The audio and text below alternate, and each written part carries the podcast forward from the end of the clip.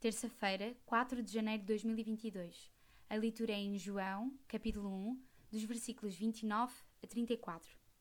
No dia seguinte, João viu a Jesus que vinha para ele e disse: Eis o Cordeiro de Deus, que tira o pecado do mundo. Este é aquele do qual eu disse: Após mim vem um homem que é antes de mim, porque foi primeiro do que eu. E eu não o conhecia, mas para que ele fosse manifestado a Israel, vim eu, por isso, batizando com água. E João testificou, dizendo: Eu vi o Espírito descer do céu como uma pomba e repousar sobre ele. E eu não o conhecia, mas o que me mandou a batizar com água, esse me disse: Sobre aquele que vires descer o Espírito e sobre ele repousar, esse, esse é o que batiza com o Espírito Santo. E eu vi e tenho testificado que este é o Filho de Deus.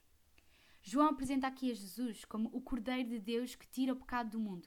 Isto significa que Cristo veio salvar não apenas o povo de Israel, não uma nação somente, mas a toda e qualquer criatura de todos os povos, de todas as nações e línguas. No entanto, Jesus não força ninguém a segui-lo. Leia Apocalipse 3:20.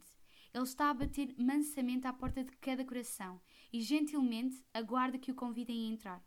Se ele já habita em si, dê-lhe graças pela sua salvação. Se nunca o fez, leitor, convide-o hoje. Ele ama-o e quer salvá-lo. O profissional Pão do Céu é apresentado pela União Bíblica de Portugal. A União Bíblica é uma organização cristã internacional e interdenominacional que usa a Bíblia para inspirar crianças, adolescentes e famílias a conhecerem a Deus. Para mais informações, visite o nosso site em uniãobíblica.com.